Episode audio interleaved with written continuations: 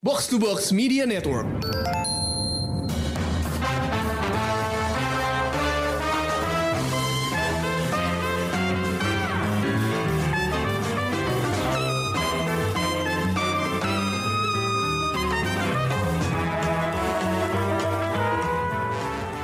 Konnichiwa minasang, Showbox Podcaster Yokoso.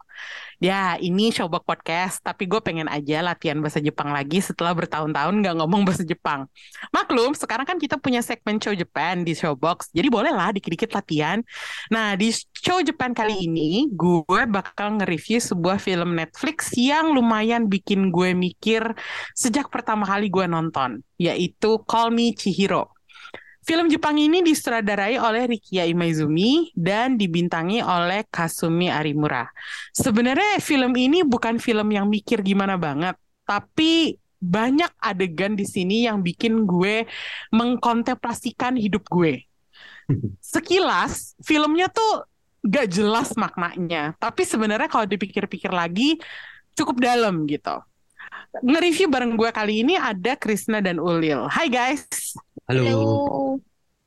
Nah, bisa nggak kalian ceritain kenapa kalian tertarik untuk nonton film ini? Kita mulai dari Ulil dulu deh. Aku karena namanya lucu. Hero. iya, Shiro. Terus kayak posternya bagus kan. Uh, Hmm. uh, terus gue tertarik sama sinopsisnya sih, karena menceritakan tentang kehidupan dia sebagai mantan PSK.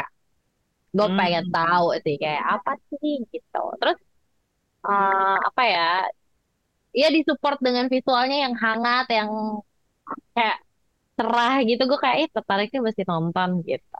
Even though dia dua jam ya. Jadi gue udah menyiapkan mental. Film-film panjang kan biasanya lo lemah, Lil. Iya bener, ini udah lemah juga kemarin. Tapi kuat nonton ya sampai akhir. Kuat. Oke. Kuat. Sekarang Krisna, kenapa lo tertarik nonton film ini?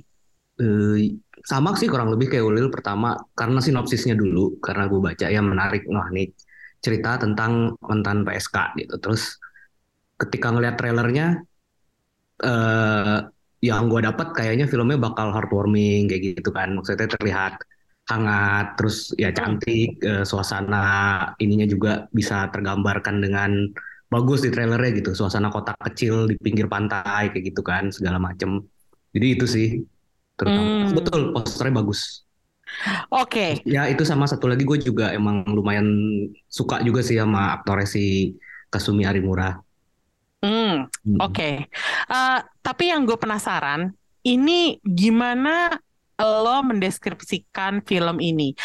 Masuk genrenya tuh apa dan tema besarnya tuh apa? Karena jujur aja, gue merasa kalau kita nyebut ini film slice of life agak bukan slice of life juga gitu loh. Gimana, Chris? Gimana cara lo mendeskripsikan film Call Me Chihiro ini?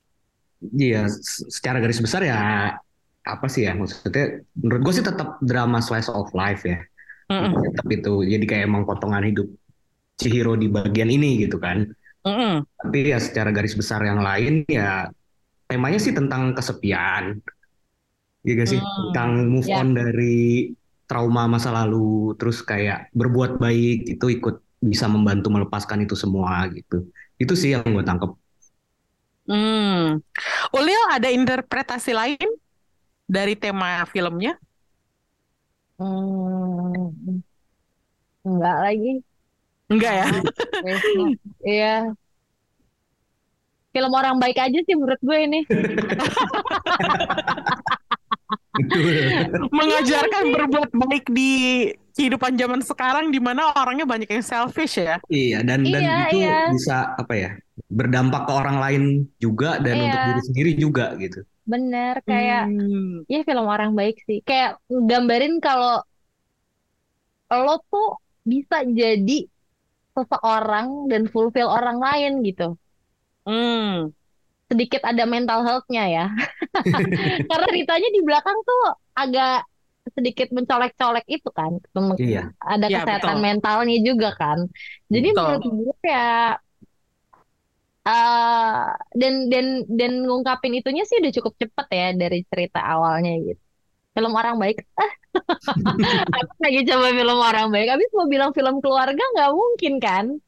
Iya, meskipun semangat kekeluargaannya ada juga di film iya, ini. iya. Keluarga yang bukan dari lahir gitu, keluarga pilihan. Found family, yes. Iya. Found family, bener.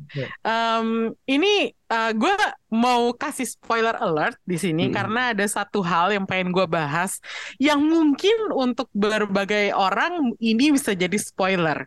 Tapi ini ada hubungannya sama judul film ini. Nih gue masih membahas judulnya, tapi karena ada spoiler, jadi alert ya buat yang belum nonton. silakan nonton dulu dua jam, lo telan aja, abis itu lo dengerin lagi podcast ini.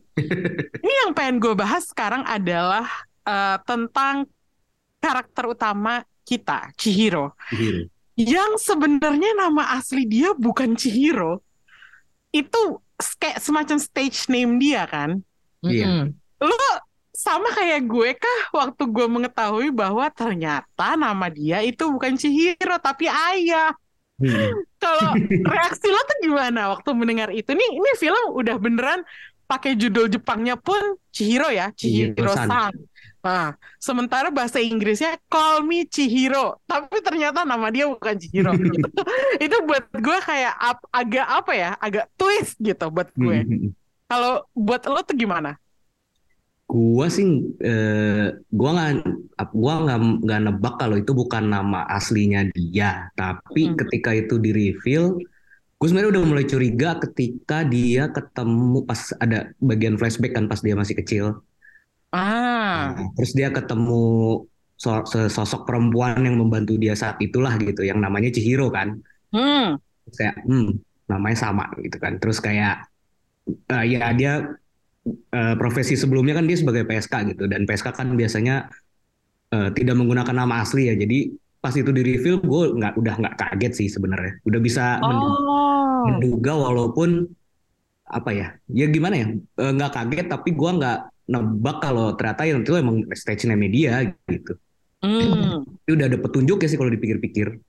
Oh oke, gue agak miss tuh di bagian itu Chris. Jadi gue bagi gue adalah, hah, kenapa namanya Chihiro? Tapi terus gue Iya. mikir lagi, oh iya ya dia pernah ketemu sama eh, wanita yang sepertinya juga PSK Iya. gitu. Ya. Ya Sama kan? Iya nggak name itu juga. Iya, Iya, betul. karena dia Betul, ngasih betul. kartu nama kan. Ha, ha, ke dan, massage dan parlor gitu. Chihiro gitu. Mm-mm. Kalau Lil gimana? Nebak nggak atau nggak Udah, ketebak? gue udah nebak lagi. Oh udah nebak. Kayak iya karena kayak gue tuh jarang banget mendengar nama orang Jepang se-cute itu. Biasanya tuh Oh, biasanya Spirited kayak Away namanya Chihiro. kayak bisa Harumi gitu gak sih? Hana, Akari, Keiko. Jadi pas kayaknya nggak mungkin deh nama aslinya Chihiro gitu. hmm.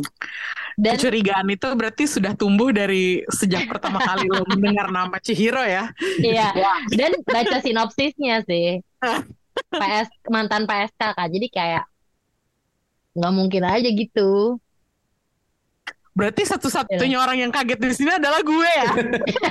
gue kayak merasa, wah, udah pakai nama judul filmnya Call Me Chihiro, tapi ternyata nama dia Aya.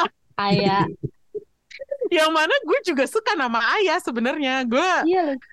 gue suka nama Aya karena itu salah satu nama Jepang yang apa ya, Artinya Aya. juga bagus. eh eh, Maya gitu, yang sejenis-sejenis itu tuh gue suka gitu. Jadi terus gue mikir, oh tapi kayaknya kalau dipikir-pikir nama Chihiro lebih cocok buat dia gitu.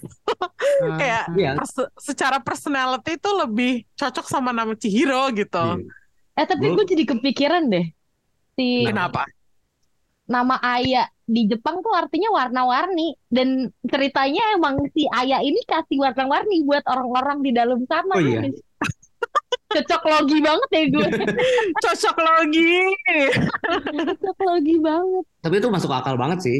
Kenapa dia dikasih Hmm. nama itu sama penulisnya ya? Ya karena tujuan di ceritanya juga dia akan melakukan itu untuk orang-orang di kota ini kan. Mm-mm, mm, Mm-mm, mm-mm. Bener. Ya, gitu. terlepas dari cocok logi, emang ternyata cocok aja gitu. Pas aja kebetulan. Nah, apa pendapat lo tentang karakter Chihiro di sini dan penampilan si aktris Kasumi Arimura sebagai Chihiro? Bagi gue, ini tipe karakter yang gue nyebutnya effortlessly cool. Jadi dia nggak harus berbuat banyak untuk tampil keren, tapi dari hal-hal yang dilakukan itu udah keren gitu. Seperti cara dia dia nggak malu untuk mengakui masa lalunya sebagai PSK itu udah bikin dia keren banget gitu. Iya. Nggak sih? Setuju, Hmm. setuju. Jadi gimana pendapat lo? Kesan pesan lo terhadap karakter si Chihiro ini? Gua awal melihat dia se- seperti apa ya, orang yang sangat baik dan menyenangkan gitu kan. Mm-mm. Eh, Ya cara ketika dia di toko bentonya gitu dia bisa Mm-mm. bisa melayani customer dengan sangat santai gitu kan. Terus ketika dia ketemu si homeless orang homeless itu kan, kakek homeless Mm-mm. itu juga Kakek homeless. kayak tulus banget gitu bantuannya segala macem. Tapi nggak perlu terlalu jauh juga. Gua bisa ngerasain ini ya ini ini ya eh, emang si Arimuranya yang mainnya oke untuk membawakan Chiro. Dengan cepat gue bisa ngerasain dia punya apa ya trauma masa lalu yang dipendem gitu loh. Dia bisa Mm. nunjukin itu dengan cara yang sangat subtle gitu ya. Mm. Iya gak sih? Yes. Bahkan trauma itu nggak pernah secara eksplisit dijelaskan ya. Jelaskan. Tapi dengan dia apa ya, dengan pembicaraan teleponnya dengan adiknya yang nelpon apa saudaranya lah ya, yang nelpon Iya. dia ngasih tahu. Ibunya men- Ya, waktu ngasih tahu ibunya meninggal itu tuh udah terpancar bahwa wah ini masa lalu dia pasti sulit banget nih Mm-mm. gitu. Makanya gue bilang makanya itu dia yang tadi gue bilang effortlessly cool karena nggak pakai banyak effort, udah Iya. langsung aja kelihatan gitu. kita bisa sih? langsung ini ya apa kayak lovable gitu karakter kita bisa ngerasain Iya, iya. gitu. Lovable, aku suka kata-kata itu. Lovable. Hmm, oke. Ah, nih Krisna kan lo yang eh, familiar nih sama aktrisnya, Mm-mm. Eh, dan lo bilang lo suka sama dia, gitu. Mm-mm. Apakah di sini penampilan Kasumi Arimura sebagai Chihiro itu outstanding atau ya emang dia biasanya sekeren ini atau gimana?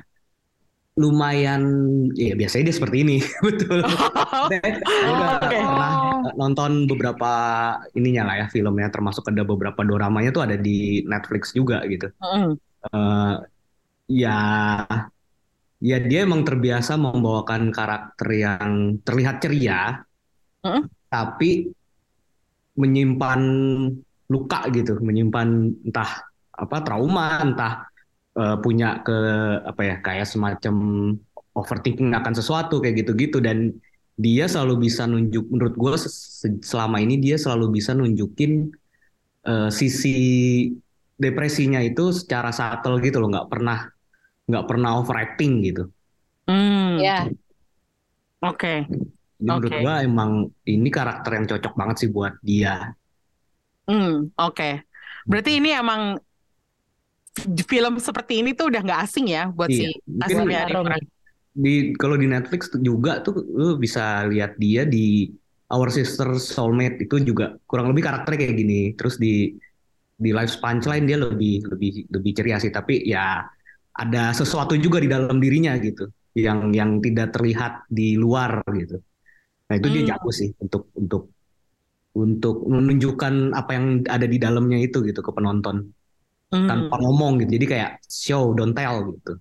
Hmm, betul betul.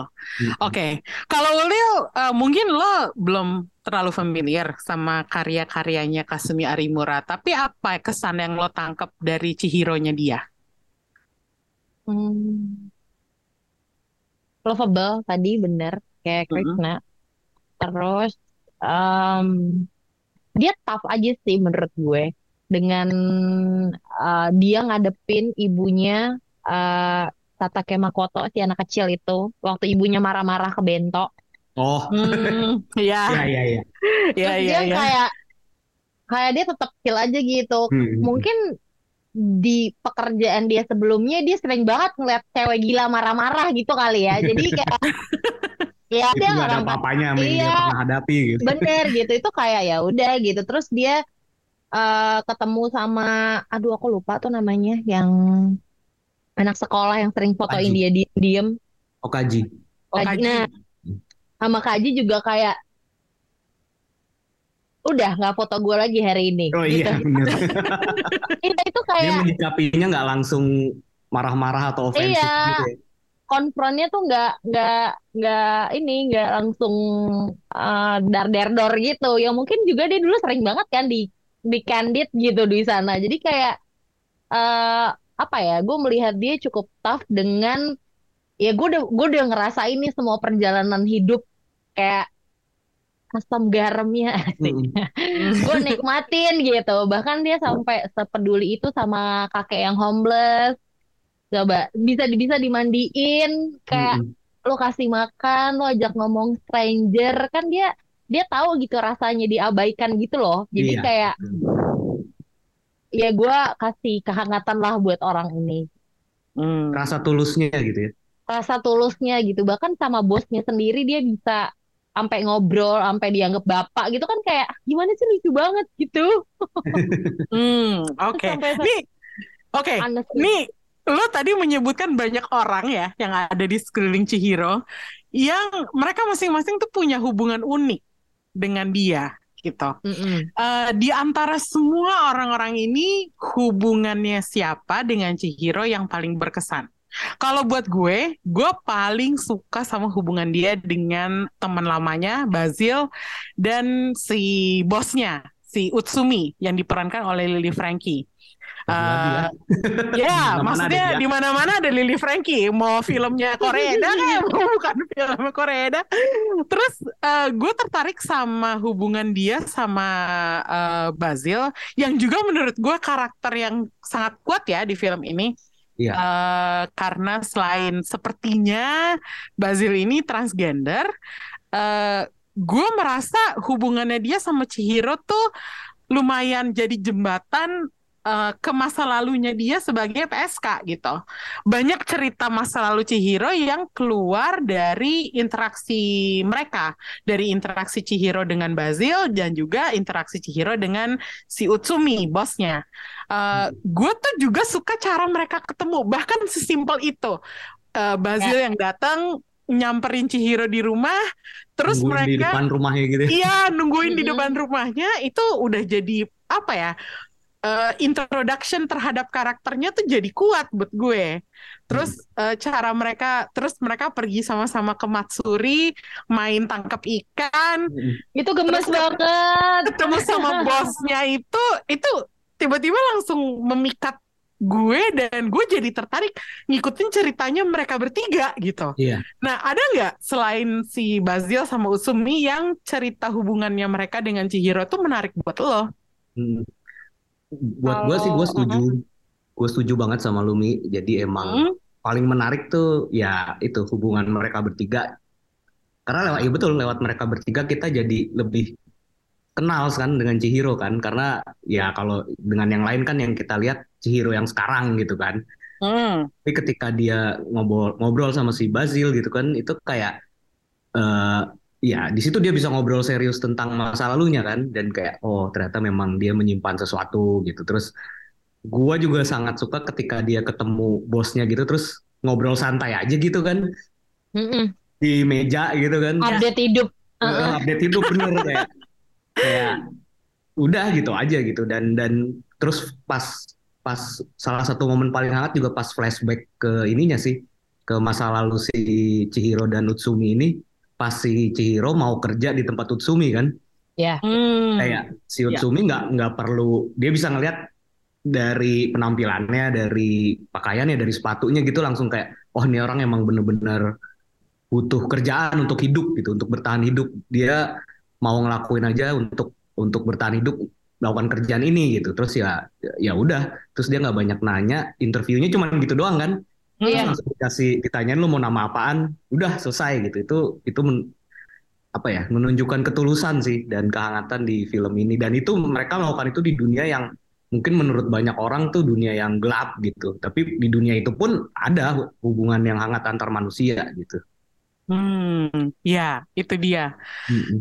Kalau Ulil sukanya sama hubungan Chihiro dengan siapa? Uh, selain sama-sama Emi dan Krisna di antara Hmm. ketiga orang itu, aku punya satu jagoan sama Chihiro dan Tai.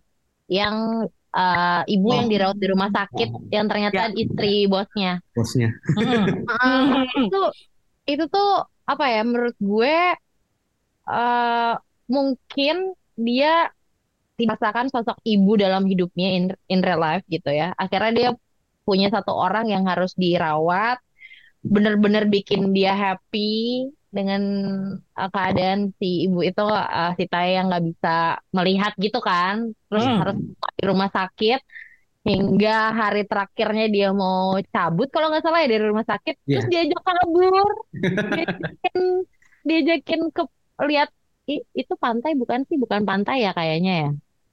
Ngera, apa ya? Nge, denger, intinya sih dengerin suara hujan. Ngeras suara hujan gitu kan. Terus kayak gila nih orang tuh bisa loh dia em, apa ya mem, me- mener, bukan menerka ya memberikan memberikan kerinduan yang kayak kayak gue nggak kepikiran mau ngajakin lo denger hujan gitu. Kayak dia bolak-balik dan selalu ngerawat dia ngejenguk gitu. Kayak Hmm. ma- manis banget pas Dan pun si si Tai ini orang yang eh, pada akhirnya nanti itu merasa bahwa Chihiro tuh kabur gitu. Satu-satunya yang sadar gitu. Ya Iya. kan? Kalau Iya. nggak salah karena dia telepon kan terakhirnya. Iya. Dia telepon, terus Kayak, dia udah ngerasa waktu makan bareng-bareng kok nggak udah nggak ada sosok ini lagi gitu kan bahkan Mm-mm. it- bahkan udah kebentuk tuh bondingnya kayak tanpa bisa melihat gitu ya. Dia bisa Iya, ngerasain gitu, iya, sedalam itu. Iya. bahkan suaminya aja waktu tahu uh, dia di uh, semi diculik dengerin hujan atas nama ayah dia udah nggak nggak heran gitu nggak takut i- istrinya dibawa kabur siapa gitu loh Itu adegan mereka main apa? eh, bikin origami bareng di rumah sakit itu lumayan ini sih, Iya, itu juga. lumayan berkesan sih. Mm. Dan pas ini kan akhirnya kita tahu juga kenapa Chihiro segitunya ternyata si Taya ini kan yang apa ya istilahnya di kota itu yang baik melakukan hal baik pertama ke dia gitu. Iya. Iya, ngasih Kayak- dia makanan ekstra Ah. waktu beli bento ya. Iya, Iya, saya dengan dengan hal sesimpel itu akhirnya si Chihiro ngerasain lagi kehangatan hubungan antar manusia gitu mungkin ya. Ya itu akhirnya kalau gua sih ngerasa itu akhirnya yang menginspirasi Chihiro untuk melakukan itu ke orang-orang lain lagi gitu. Hmm, pay it bisa- forward. Iya, Iya, iya, iya, ya. semacam Itu aku. inspirasinya lah. Hmm. Gue gue salut sih sama karakter T ini meskipun eh, apa ya bukan dia bukan salah satu karakter yang exciting banget gitu. Kalau yang muda-muda kan terlihat exciting ya, tapi Mm-mm. kalau T ini udah dewasa, udah senior gitu.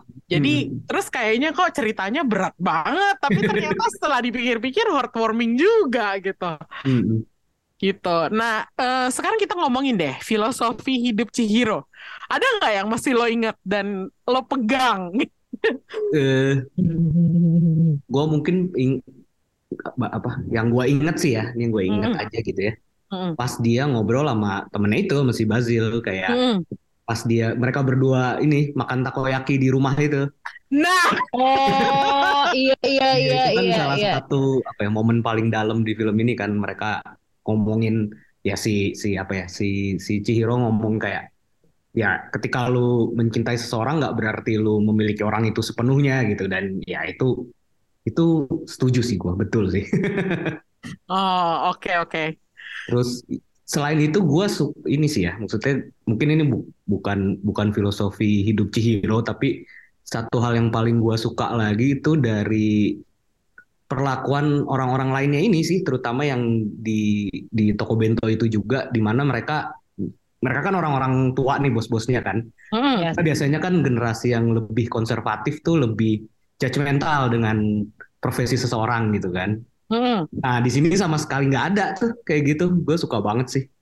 Kayak mm. ketika mereka pun tahu si Chihiro alias Aya ini ex PSK, ya terus mau kerja di situ ya kalau lu emang kompeten, lu mau, lu siap kerja keras, ya udah gitu.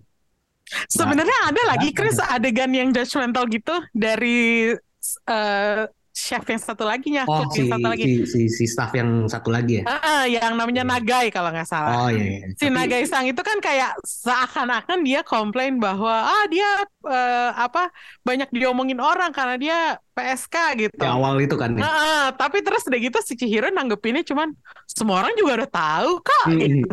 Iya kan Iya, iya, guys iya, gitu betul, dia ngomong ke pelanggannya di luar terus mereka bilang iya kita udah tahu gitu. Jadi setelah itu si Nagai Sang sepertinya udah agak ya udah nerima Nyantai. aja Iya, gitu. iya, iya, iya. Oke. Iya nggak sih? Betul betul. Tapi ya akhirnya ya dia akhirnya bisa menerima juga kan. Hmm. Nah, ya itu sih terus kayak kayak yang anak-anak kecilnya juga kayak si Okaji terus satu lagi temen yang anak SMA juga ya yang Becin. Oh, yang baru ya? Ah ya itu juga kan tahu kan latar belakang Chihiro tapi mereka ya udah gitu Hmm. nggak nggak pernah mempermasalahkan itu itu sih yang gua suka banget dari dari film ini. Hmm. Kalau Lil gimana Lil? Filosofi Chihiro yang lo pegang dan lo pahamin dan lo masih inget sampai sekarang. Kalau gue sih live to the fullest aja ya. Dia baik banget gitu loh sama orang lain. Kayak apa ya? Sebisa mungkin dia tidak bikin orang lain kesel kan di situ. Hmm. Kayak ya udah dengan perlakuan dia eh, yang tiba-tiba ngajak baca komik gitu. Hmm. Eh, nolongin Iya. kakek. Ngasih bento ke si bocil ya. Hmm. Dia Terus- Abis, abis berusaha- ditusuk lagi. Iya, habis ditusuk pakai jangka lagi ya kan. terus Mae marah-marah lagi. Iya, Tapi nggak ada ya, angin nggak ada hujan dimarahin coba.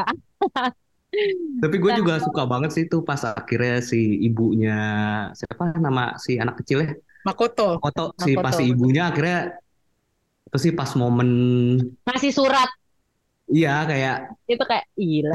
kayak apa yang dilakuin Chihiro untuk tidak ofensif tuh bener gitu dia berusaha memahami dulu situasi si si Tommy ya nama Hmm. ibunya kan berusaha Hmm. memahami situasi Tommy kalau dia emang single mother terus eh ya dia harus mati-matian banting tulang untuk anaknya si Makoto gitu kan dia dia berusaha memahami memahami itu gitu jadi pas dia diomel-omelin eh ya udah nggak apa-apa nanti Iya.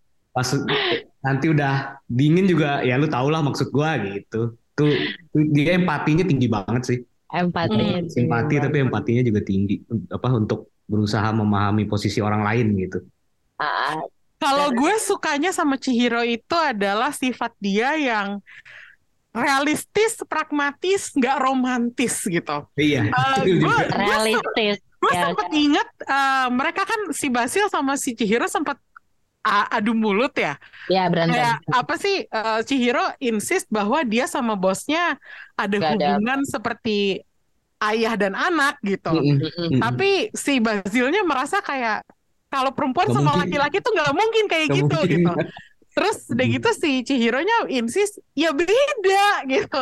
Nggak harus selalu urusannya tuh sama cinta gitu. Jadi gue menangkap bahwa kalau nggak salah dia juga pernah si Chihiro juga pernah bilang bahwa hubungan seks itu nggak perlu selalu, selalu pakai cinta gitu. Iya. Jadi gue merasa ini pandangan hidupnya tuh realistis banget ya nih orang. Jadi gue gue merasa hal yang itu dalam karakter Chihiro itu jadinya apa ya? Hmm, dia seneng menjalin hubungan sama orang, empati tinggi seperti kata lo tadi. Tapi nggak harus diromantisir gitu. Iya, iya, betul. Dan ini mungkin agak berlawanan sama pandangan hidup orang kebanyakan, ya nggak sih? Iya. Kayak Iya. orang di mana-mana orang selalu meromantisir hubungan mereka dengan orang lain, kayak mengenangnya tuh dengan apa ya? Dengan kasih sayang yang berlebih gitu kadang. Eh, kadang-kadang kayak gitu tuh menurut gue kurang realistis aja gitu. Tapi si Chihiro ini tetap bisa menunjukkan empati tanpa harus apa ya membuat segala-galanya tuh tentang cinta, tentang eh, romanticism gitu. Makanya gue Membuatnya jadi rumit lah gitu ya. iya, jadi gue merasa wah ini orang gue kayaknya harus banyak belajar dari dia nih. Soalnya dia kayak apa ya nggak overthinking jadinya gitu. Benar, benar, benar. Dan dan bagusnya lagi itu dilakukan dengan sangat konsisten, Hmm. ya kan? Ya konsisten, Dia benar. nggak pernah nggak pernah lepas dari itu gitu. Hmm. Mau, mau sedalam apa pun, ya dia kok tetap konsisten dengan prinsipnya gitu. Hmm. Sama gue nambahin kalau itu sih apa namanya uh, your feeling is valid sih dari toko Chihiro ini kayak waktu dia bener-bener mau sendiri yang Oh, iya iya. iya. Ya, dia bener kayak apa ya di momen itu kan dia kayak gue nggak mau diganggu gitu. Pas dia ditelepon sama si bosnya itu, mantan bosnya itu ya. Iya, terus juga yang pas anak-anak itu Manggil-manggil dia Oh, dari manggil. jendela ya. dia dari jendela Betul, betul. bawa bawain makan gitu. Ya ternyata emang Butuh hidup orang tuh emang gak selalu bahagia, coy. dan butuh ini, butuh momen, Momen sendiri. sendiri. Ya, Dan itu kan uh, lumayan menyelamatkan dia kan momen sendiri itu kan. betul. Merikat bisa- kembali. Ah, ah. Pas akhirnya dia bangun keluar kamar dia jauh lebih fresh gitu kan. Hmm. Oke. Nih eh, sekarang gue agak berubah lawan dikit. Eh, tadi kan kita sudah banyak memuji film ini. Mm-mm. Eh, nih gue sebenarnya bukan nitpicking ya, tapi Hmm. gue merasa film ini masih ada kekurangannya. Mm-mm. Eh, durasinya nomor satu itu panjang banget. Iya banget. Dua jam lebih, dua jam lebih. Dan eh, lambat tanpa bagi penonton kebanyakan mungkin ya kayak arahnya nggak langsung ketahuan mau ke mana gitu. Mm-mm. Iya, iya. Eh, kita tetap bisa menikmati film ini, tapi ada nggak hal-hal lain yang menurut lo bisa ganggu buat orang yang nggak terbiasa sama film seperti ini gitu? Iya, iya sih bener. Film film drama Jepang semacam ini tuh cenderung durasinya selalu dua jam lebih sih. Kayak, Oh ya? Iya, iya bener. Dua jam Oke. lebih dan dan Hmm. kayak kayak kayak ba- banyak yang mau disampaikan tapi kadang ya itu kepanjangan jadi ya mungkin buat bener sih buat sebagian orang itu bakal kayak ini mau ke mana sih gitu nggak bergerak gitu kan ceritanya gitu. Karena Hmm. ya memang gimana ya ya ya ya kalau gue sih nggak masalah ya sama itu udah mungkin karena gue udah lebih terbiasa juga kali ya Hmm.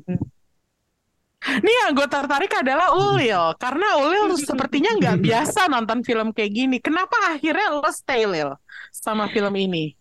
Eh, karena gue mau tahu golnya Ciro tuh apa di akhir. Ah, ah jadi penasaran ya Gue jadi Berhasil bikin lo penasaran. penasaran ya Iya, walaupun memang dua jam tuh cukup kayak tadi Emi dan Krisna, Krisna udah bilang gitu. Ini mau dibawa ke mana sih filmnya gitu ya. Tapi setelah gue pikir-pikir dengan obrolan kita barusan, ya mungkin itu adalah konsistensi yang mau dibuat kalau Chihiro tuh orang baik gitu. Ya, ya Jadi emang Jadinya- butuh ya. berulang kali dia melakukan hal itu, berulang kali dia. Jadi kan kalau misalnya kita kita ingat-ingat lagi, dia benar-benar melakukan hal itu kan lebih dari dua kali kali, yang dia tetap baik sama proses ya pelanggan pelanggan pelanggan dia dulu ke bento ya kan tuh bolak-balik tuh di awal Iya. sama si uh, anak kecil yang ibunya galak Nah. juga dia tetap tuh berapa kali sama yang nguntit dia jadi kayak oh ya emang nih mau mas- mau ngasih lihat konsistensinya dia aja gitu. Hmm. itu sih Tapi Kayak- itu berguna sih, berguna sih karena Iya. akhirnya terbentuk dengan jelas dan kita langsung bisa tahu bahwa oh inilah dia, inilah Chihiro gitu. Iya. Gunanya dia di dunia ini. Adalah fulfill orang-orang yang kesepian dan hatinya kosong gitu kan. Betul dan, betul. dan itu realistis juga kan? Maksudnya ketika lu menerima kebaikan dari orang asing lu nggak akan langsung percaya kan? Iya, bener. Jadi kayak emang ya butuh proses untuk untuk untuk karakter-karakter ini tuh akhirnya bener-bener apa ya ada bond kuatnya itu ya emang butuh proses juga gitu. Bisa mereka di ending kayak makan bareng gitu tuh Mm-mm. emang butuh proses panjang kalau enggak ya justru aneh gitu kayak orang asing bisa seakrab itu secepat itu kan aneh gitu. Hmm, Ya mungkin betul. proses itu yang yang yang harus dibangun dengan sabar sih. Ya penonton juga harus sabar, penontonnya juga harus Iya, sabar. jadi penonton harap bikin. Tapi guys, gue masih ada satu keluhan lagi loh.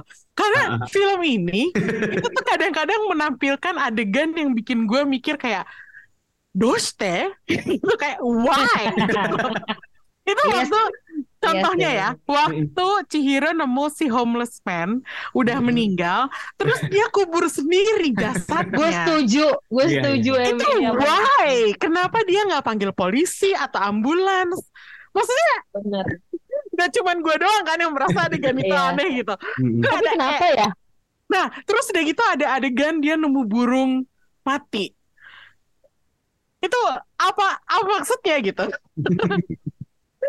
Maknanya apa? Itu ada nggak sih lo nemuin hal-hal yang dipertanyakan kayak gitu di film ini? Iya sih yang yang bagian homeless man itu mungkin yang paling bikin Itu yang paling dar banget. apa gitu kan. Heeh. Eh, tapi ya gue sih berusaha memahaminya mungkin dari sisi kayak si homeless man ini kan ceritanya udah beneran homeless sudah sebatang kara gitu ya. Hmm. Jadi ya mungkin dia si Ci- si Chihiro ini mau mau memberikan apa ya kayak kematian yang tenang gitu mungkin.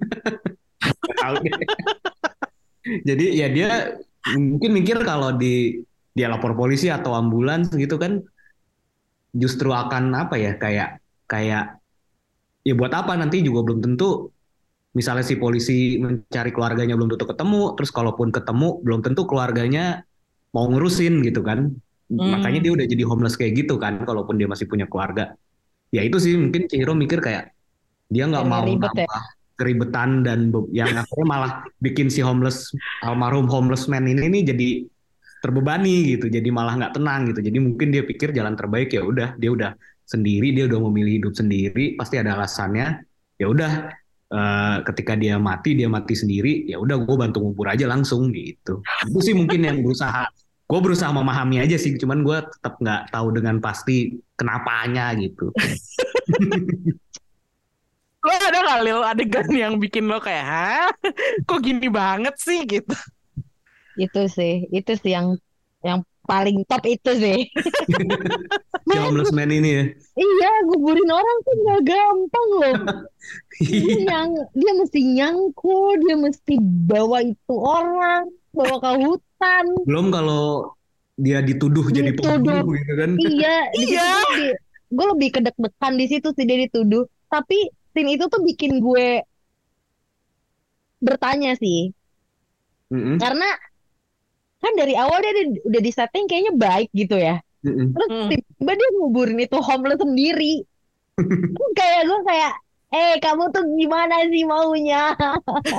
mungkin mungkin ini sih kalau menurut gua kita mungkin perlu ini juga sih konteks budaya di sana ya mahamin dulu kalau homeless man di sana tuh rata-rata memang udah sebatang kara yang Nggak dianggap gitu. entah nggak punya keluarga lagi memang gitu misalnya dia Mm-mm. memang nggak punya anak atau apa atau memang dia sudah putus hubungan puluhan tahun sama keluarganya gitu jadi memang memang ya mungkin itu yang coba dihormatin Chihiro sih kenapa dia hidup sendiri mungkin jangan-jangan emang pilihan dia untuk untuk untuk hidup sendiri gitu Hmm. Oke, ya ya masuk akal sih.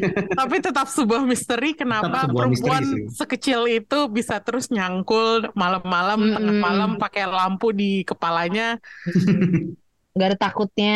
Iya Iya, gitu. Meskipun musiknya di situ agak berubah ya, sedikit agak lebih mencekam daripada musiknya. thrilling gitu ya Iya. Jadi gue merasa, hah? Apakah jangan-jangan ini langsung berubah genre? Hmm. Tiba-tiba Nah, jadi iya. thriller.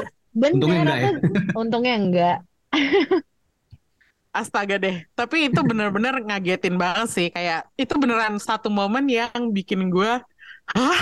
Kenapa sih gitu? Wow, wow banget deh. Kuat banget lagi. Dianya kecil gitu kan. masih di awal-awal lagi ya Iya, Iya, kan belum ada, sampai separuh film itu. iya kan ada kemungkinan plot twist ya. Kan kita takut. Malah bukan film slice of life, malah jadi film misteri jadinya nanti. Iya. Oke, sekarang kita ke endingnya. Ini sesuatu hal yang gue penasaran banget dan pengen gue omongin. Ini apakah bisa dibilang happy ending? Maksud gue, kenapa dia milih untuk pergi dari lingkungan yang udah bikin dia merasa connected, berasa punya keluarga, less lonely? Kenapa dia meninggalkan semua itu? Lo ada ada ide nggak? Hmm, sebenarnya dibanding kejadian penguburan tadi Hah? gue lebih heran sama yang ini sih Oh ya? Oke. Iya, maksudnya Oh Kayak ya, oke oke. semua perjalanan yang mau dia lalui dengan apa ya meninggalkan eh, masa lalunya terus pindah ke kota ini stay di kota ini terus mulai membangun hubungan sama orang-orang di situ itu kan sebenarnya udah tercapai kan dan Ya. itu sebenarnya udah ya kayak lu bilang dia udah akhirnya bisa lebih merasakan ber- punya keluarga lagi lebih apa ya tidak kesepian lagi gitu terus ya terus dia memutuskan pindah tuh membuat aku agak cukup bertanya-tanya sih tapi ya mungkin gitu dia ingin memastikan kalau dia sudah benar-benar apa ya udah benar-benar lepas dari masa lalunya gitu kayak kayak Hmm. ketika dia berpindah lagi apakah dia akan menga- ketika dia maksudnya dia dia walaupun di kota itu sudah punya teman sudah punya keluarga baru tapi kan kayak lu bilang tadi dia orangnya realistis kan pragmatis Ya. dia tahu suatu saat dia akan hidup sendiri lagi gitu. Dia nggak teman-temannya ini nggak nggak bisa diandelin untuk selalu ada untuk dia gitu. Nah dia ya mencoba apakah setelah dia pindah ke tempat baru sendirian lagi apakah depresi dia dari masa lalu itu muncul lagi apa enggak gitu. Kalau menurut gue sih itu dia pengen ngelihat itu sih memastikan itulah Hmm. Oke, interpretasinya menarik juga sih. Iya, dan dan pas ditanya kan sama dia kan terus kayak ceritanya kerja di peternakan gitu kan Hmm. Iya. ditanya kan kayak dulu lu kerjanya apa gitu terus dia bilang dia cuma jawab kerja di toko bento gitu kan dan, Hmm. dan itu menurut gue menunjukkan kalau di di titik itu dia udah udah berhasil move on Selesai.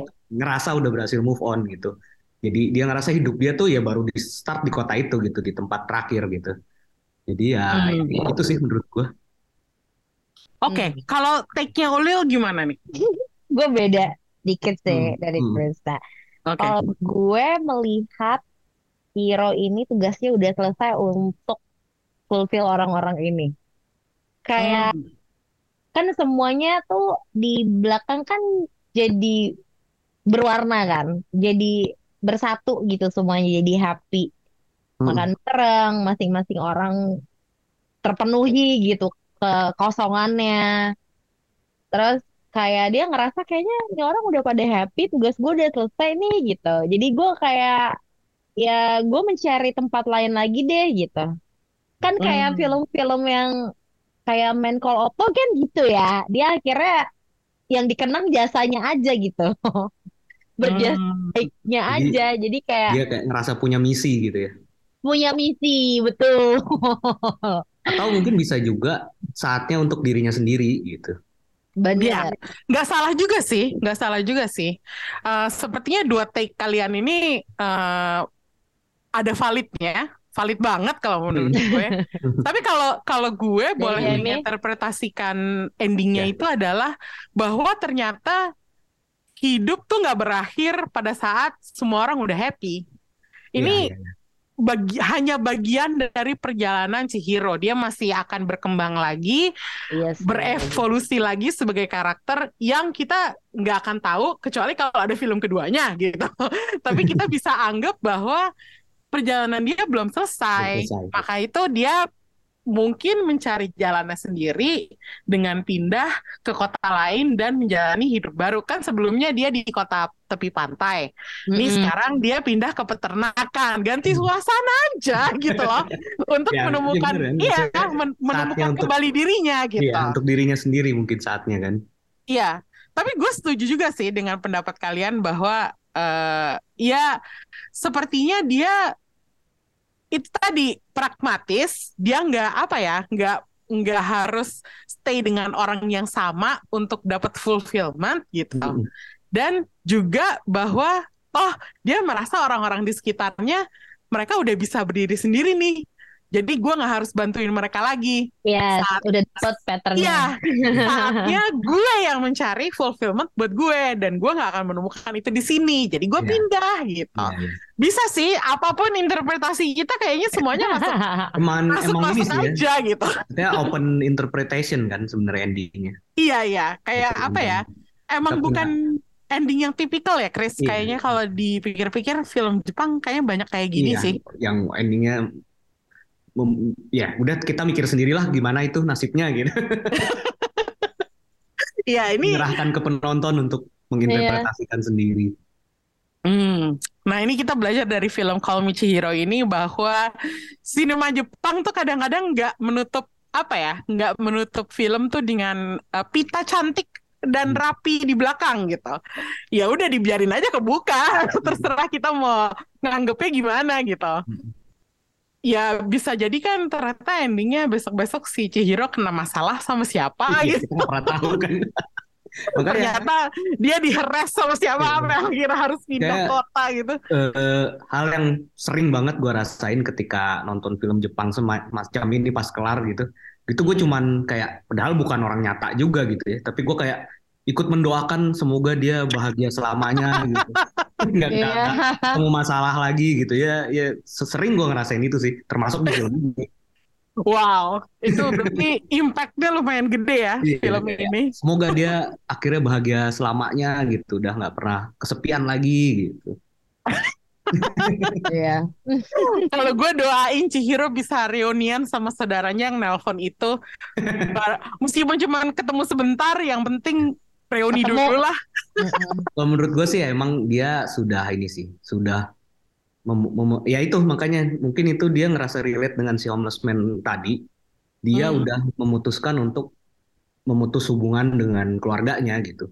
Soalnya Hmm. ya ke- di kalau di Jepang kan ketika keluarga lu toxic, ya udah lu nggak ada alasan buat stay, lu mau mau mau cabut cabut aja gitu nggak. Maksudnya kalau di sini kan masih ada nilai-nilai tertentu yang menganggap itu salah gitu ya. Keluarga itu keluarga Hmm. mau kayak gimana pun. Tapi kalau di sana kan apalagi ini karakternya pragmatis kan. Hmm, iya iya iya. Jadi, jadi ya gua sih ngerasa justru ya udahlah sebaiknya dia ya ada alasannya dia bahkan sampai nggak datang gitu kan di ketika ibunya meninggal gitu. Kayak- Hmm. Kayaknya salah satu trauma terbesar dia tuh justru keluarganya kan. Jadi ya udahlah sebaiknya emang gak usah ketemu lagi kali. Kalau gua gitu. daripada Oke. itu justru ngembaliin trauma dia kan. Iya. Lagi-lagi open interpretation beda-beda akhirnya. Iya lagi. Iya itu dia, kayak open ending banget gitu. Lu mau mau spin kayak gimana juga, mau diputar kayak gimana juga, jadi valid-valid aja sih kalau menurut gue. Yuk kita kasih bintang. Berapa Oke. bintang nih, Ulil? Aduh aku suka banget lagi. Empat setengah. Wow, oke empat setengah bintang dari Ulil. Gue juga sama sama kayak Ulil. Empat setengah. Empat setengah ya. Wow, oke. Ayo Emi. Bagaimana? Kalau gue kasih empat bintang. Karena adegan itu tadi penguburan jasa homeless Banyak man. yang ini ya susah untuk yang oh, kita mengerti Nggak gitu. bisa maksudnya diterima apa. ya. ah. Hmm. maksud gue eh, pesan-pesan dari filmnya itu bagus eh, sampai ke gue tapi beberapa adegan memang tetap kayak gue miss aja sih kayak yang nggak nggak apa ya kurang bisa lah ya. Kayak kurang kurang bisa gue pahamin dan akhirnya malah bikin gue jadi kayak merasa itu harusnya dikat aja nggak nggak apa-apa sih gitu. kayak mendekin durasi sedikit Iya. nggak apa-apa loh bener sih. Itu tadi jadi meskipun kadang terasa lambat film slice of life ini tetap menarik banget buat ditonton.